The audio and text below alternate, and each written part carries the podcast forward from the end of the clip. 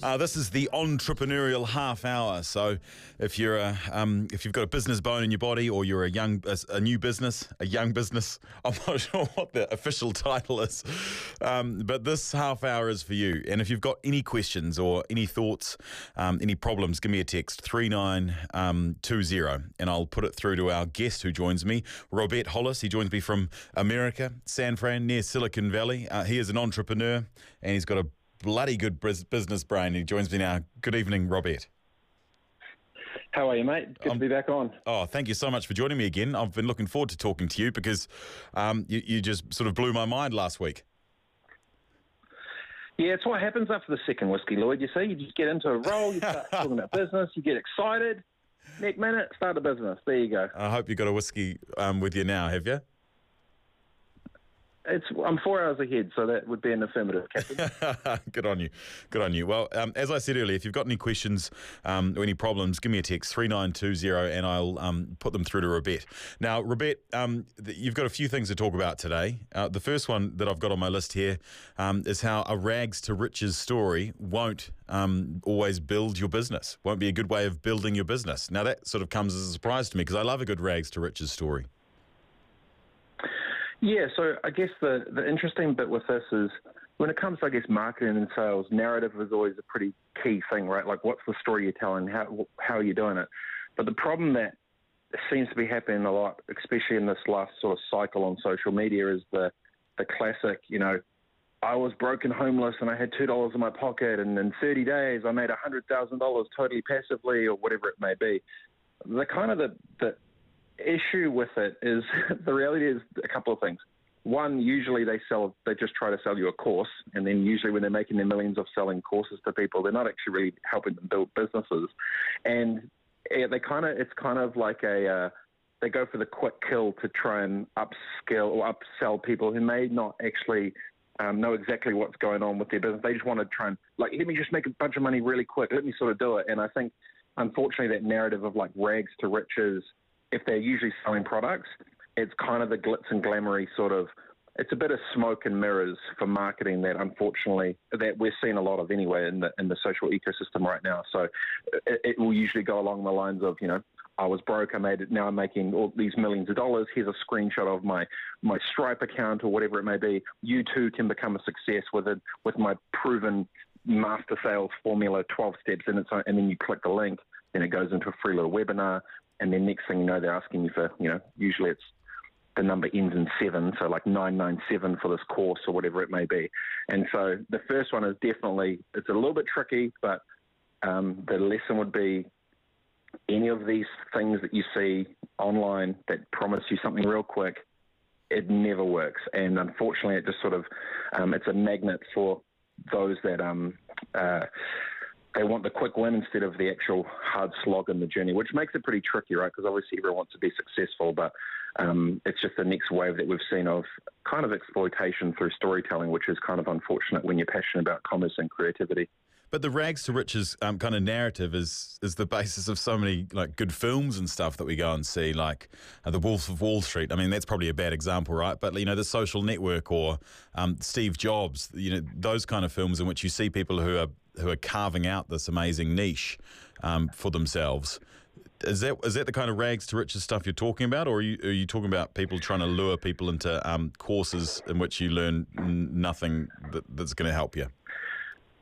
Well, it's both, right? Because the, yes, yeah, there are most of the great stories are those the, the overcoming of triumph. But you know, the one percent of one percent that I guess my um, warning for others: there are plenty and plenty and plenty of people that um, uh, kind of going to try and sell the story to try and sell other stuff, which gets a bit tricky. But when it does, at the end of the day, you know, when you've got a good product and do it, you, your product sort of speaks for itself, right? Like the story can come after as the byproduct, but you know, it doesn't matter how great the story is about your you know, fried pan company, if it's a crappy pan, it's you don't care about the story if the product's crap, you know. Yeah. So um, it's just it's a bit of a tricky one because yes, it works for those that you see at the top with the glitz and the glamour, but so many of it is just kind of being used and exploited. So it's just a bit of a warning flag for businesses, I guess, when they're starting out to, you know, be careful who you you listen to and actually make sure they've actually done some stuff and they're not just trying to say some crazy course to get you rich quick because it's the new digital um, version of that which we're seeing on social, which is getting pretty pretty massive. I've got a message in here, Robert, um, from a guy called Scotty who says I've got an idea regarding tidal electrical generation. Um, what to do with it? I'm guessing he's not sharing the idea, but w- what do you do with idea? If you've got an idea about how to transform um, something like electricity generation with tidal generation, yeah, what do you do? interesting.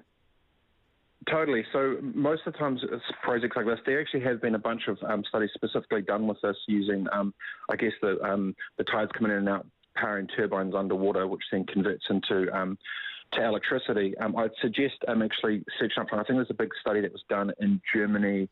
I think it was a few years back. They, they tested this exact thing. So what happens when someone's got an idea is 99.999% of the time someone else has tried or done something kind of similar. And the great thing is, most of those things exist on digital platforms, so you can actually check. And another way to do it is you can instantly go into, you know, like um like Google patent search. They do a lot. You can um, search under different titles and phrases to actually see. Um, who's in that space that's done similar type things, and then you can easily as well look under different um, investments that have come through um, for different startups, where you can sort of track what money's being um, deployed where. So every time the, the classic will be, oh, I've got the greatest idea. It's going to be Uber for dogs taking picnics in the hot air balloons or whatever it may be, right? It's like, great.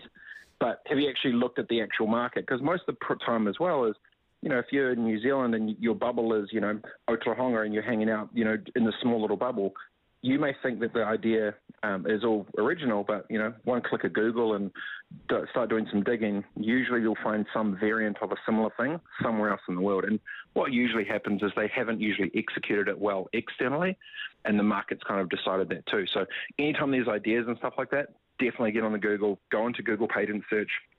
Um, search under um, to see because what can also happen with these bigger companies, and the reality is like, look, if you want to make power out of water, like great.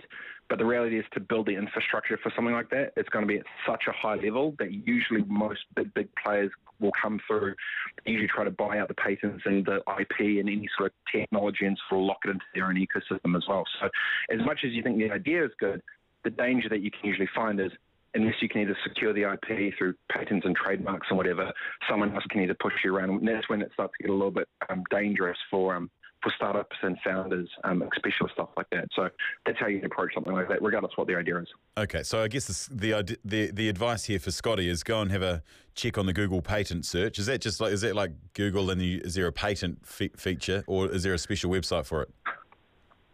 No, you can just um, search under patents. Here, there's a special um, sort of site and page, and then it um, exists, and it's all um, open and available because anytime the stuff gets done. But there has been similar um, projects done before, and from what I think I remember reading about it was there wasn't enough power generated um, in, in uh, proportion to either solar or, or, wind from some of the, the amount of um, infrastructure it actually costs to do. But this is from I remember reading a few years back. But do some digging, Google patents. That's the way to check it out.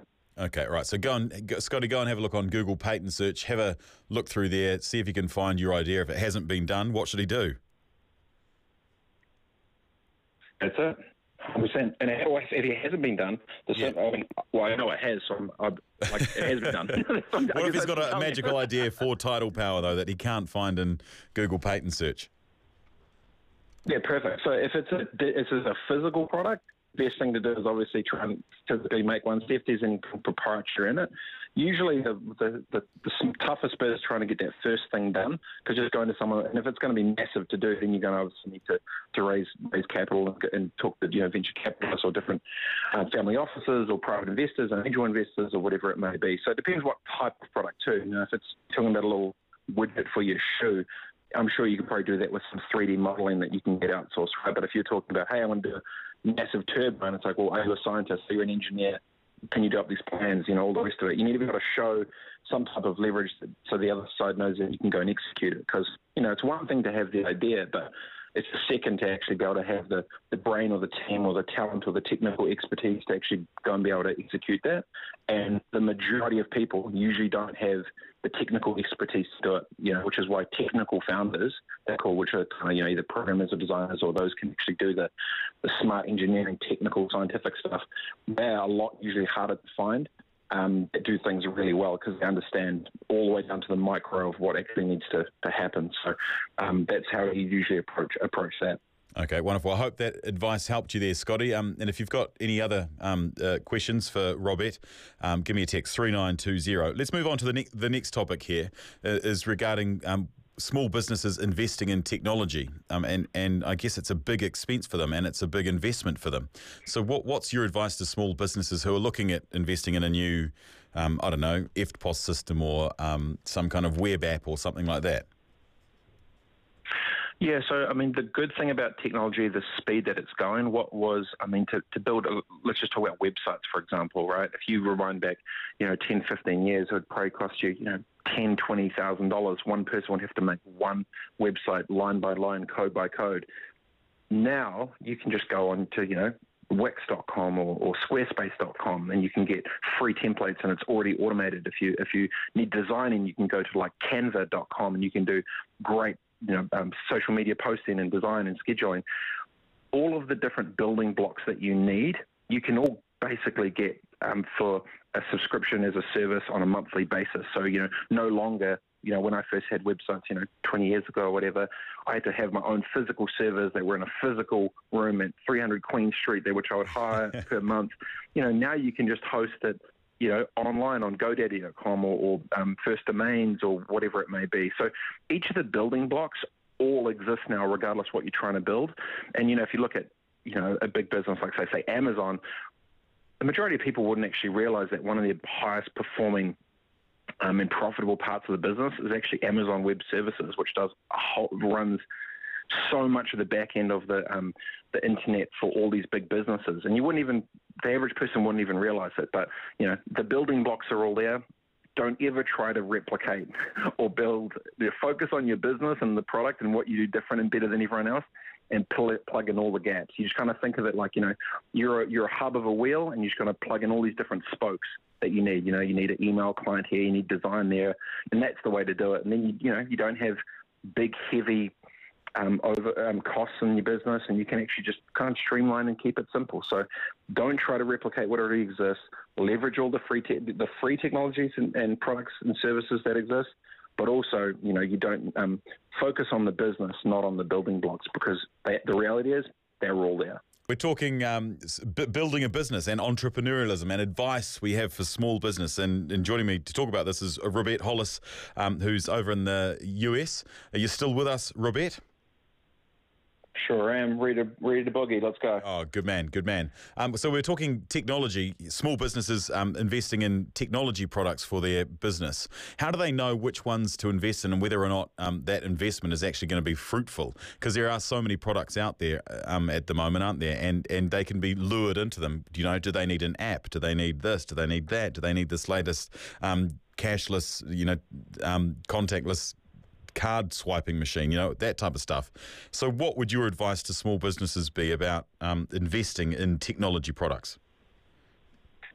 The greatest bit right now is the amount of uh, you know millions of users that are using the same products. As you can actually um, search up as well, you know the specific actually reviews on each one, and they go by the hundreds, if not thousands. And there's websites which is a, a dedicated to doing almost like Yelp reviews or uh, Google reviews for these different things. But the, the way the way I've kind of tried it when I've sort of navigated around different pieces of technology that I'll, I'll sort of integrate into various businesses is each of the different the best ones will give you a free trial to start with, whether it be a seven day trial, a fourteen day trial, 30 day trial, whatever it may be. Usually the hook will be is they'll you sign up with your credit card info after the 30 days, then it then it will um, you know kick off on a um, on a um, on a monthly basis or yearly basis. The way that these these companies are sort of structured is you know they want to have you as an ongoing customer, so there's so much competition with it. The reality is you can actually try and um, do demos of these products 90% of them for free for at least you know two weeks to, to, to a month. But one little tip is if you're going to go down that route, when you're signing up for them, don't click the annual one if you don't know if you fully like it yet, because what they'll try and do is they say, hey, you know, 10% discount if you do the annual fee, but if it's 50 bucks a month, you know, 600 bucks a month for 10%, they're going to give you like $540 bill, which is going to come through your account within 30 days, which may not be the best for cash flow. So always just start off on a month to month and it's all these services are month to month like that. So you know, don't get locked into anything big. Take the free trials, and then if you can, um, the best ones or some of the ones will give you, um, you know, a free trial without having to put, even put a credit card down. So you can really test it out, trial it out, and then um, search from there. But all the reviews all exist. You know, there's been millions of companies go through it and have gone through the same process. So um, do a bit of digging, and also a great way is you can check out um, YouTube reviews on the different products directly and they talk through, you know, there are YouTubers which will literally talk you through the best pros and cons of each one and go through it from there. So once again, you know, research is your best friend and the greatest part is it's all free.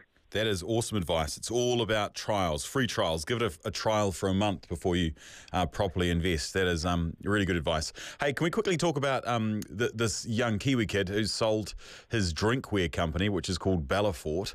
Um, it's a pretty amazing story. A 13-year-old guy who um, who was out by his family pool one day and, and a glass broke, and so he thought, you know what, I'm gonna I'm gonna I'm gonna create a company in which you get plastic glasses that they're super strong. Um, this guy guy, 13 years old, he's just sold this company for a million bucks. That's pretty extraordinary. It was awesome, right? I absolutely, lo- I absolutely love it. You know, the I don't think when he went for you know to do flipping bombs in his pool, he was thinking about starting a business. But as soon as you know the glass smashed and he thought of something that he wanted to do, the best ideas always come from when someone finds a problem that they actually have first. They then think of a creative solution for their own problem, and then a tribe will form around others that have a similar problem of that exact same thing. So the best part about this is, you know, he had a problem himself. He built the solution for his own problem, and then it instantly, you know, sort of scaled out and, and rolled from there, which was which was epic. You know, he's obviously living in Australia now, but New Zealand born, sells it for a million bucks. Like, how cool is that? The dude doesn't even have a you know driver's license yet, and he's about to go buy a Tesla. It's like the coolest thing ever. But w- what I think is really interesting about that play was the exit was such a no-brainer because he plugged directly into someone who already had distribution, they already had branding, they already had a whole engine behind it. And one of the smartest things you can do is when you're, a, you know, a small startup or a little pop-up thing, you know, whatever it may be, is you need to look at, at the ecosystem in the marketplace. And kind of the thing I always think about is, you know, like how do you get to like their sweet spot before they get to it? Because if you're the big fish and you're, you know, I think we talked about this last week, Lloyd, you know, if you're the big cruise ship cruising along, you're not going that fast, and there's a small little speedboat that's making a bunch of noise and doing cool stuff, you know, the cruise ship wants to be the speedboat. But, and if you can get to the sweet spot of where they're at, you know, that's the best way to do it. And for them, it, I know what the conversation would have been. It's like, hey, let's say if we've got, you know, a couple hundred thousand customers, we can plug this straight in. We're going to sell 20,000 of them at five bucks a pop, whatever it may be you know, the numbers stack up super quick. So from them, it's it's almost like a non-emotive, you know, commercial decision because it's going to be a new product which they can give to existing customers. It plugs straight into their supply chain. They can probably, I'm imagining, drill the price down crazy because they already have the existing manufacturing. So if you're them thinking about it, that's like a million bucks is nothing because over the long tail, if this has got a lifespan of, you know, 10, 15 years, all these more different bits and pieces, it's a layup, right? So, you know, props on the young buck, absolutely love it, super cool. And I think just the, the lesson from it would be, you know, find a actual real life problem that you physically have in your real world, find out your solution for that thing, and then look at the market and see if a bunch of these products actually exist. And if they don't, and if a whole bunch of other people have similar problems, and they can't find something similar as well, then instantly you've kind of, you know, almost validated a small mini market case of, of what, what may work or what what won't. I think it's awesome. I lo- what I love about the story is that he's not reinventing the wheel. You know, it's not a you know, it's not a, a, a world changing idea. It is something that is so simple and it solves um, such a, a, problem that people do have all over the show, and it's not super expensive. No, exactly. And these these opportunities are absolutely everywhere the entire time. You know, there's a lot of people in this world and there's a lot of problems. And, you know, it's the same thing. You know, you want to become a billionaire, solve a problem for a billion people. Super simple, you know? yeah, exactly. Um, hey, last week we spoke about your, um, your website, dial.org.nz. How's that going? Pretty good, man. We're still in uh, uh, beta testing at the moment. So the goal is we're kind of, you know, it's essentially, if um, you haven't heard about it, it's a, it's a free small business warrant of fitness in seven minutes, you do a whole check through your business to see some different spots that you're doing good at and some um, spots that um, you may need to uh, think about to do better. The whole goal of it is, you know, how do we try and make small businesses in New Zealand more resilient. You know, you were talking about before, Lloyd, that you know there's the majority of these New Zealand businesses are small businesses. It's like yeah, 97% of all businesses in New Zealand are small businesses with staff under 20. So over 530,000 small businesses in New Zealand, sole traders, entrepreneurs, small staff. Like it's pretty important, especially now just with the you know the challenges through COVID and lockdown and cash flow issues and everything you know, they need to think about viability studies and where what parts of their business need support and help. And if you didn't have enough time to do it last year, if you kind of slacked off, now's the time to do it. So, you know, dial.org.nz, it's free.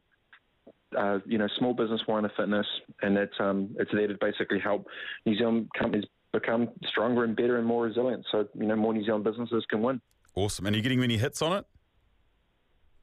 Yeah, so far I mean, we're only we're only trying to get a thousand first through the door to, to kick, kick off with, get a bunch of data. We've got a bunch that we want to tweak and test, and that's the whole thing. You know, when you're doing a startup too, is you want to get the feedback, what works, what doesn't, and so you know I'm in comms with people that are testing and going through it, and we're just at that spot right now. So um, good start, and you know I'd rather just get it rolling sweet, and then you can put the, the gas on it with a bunch of big partners that have big databases. You know, so but it's a cool thing to it's just one one of the many you know cool things you can build and do and have a bit of fun along the way to help others. So it's all good. Awesome. Hey, thank you so much for joining me and thanks for your advice. And uh, I'll let you go back and have a few more whiskies. That's Robert Hollis, an entrepreneur um, from, well, he's originally from New Zealand, but he's living over in San Fran.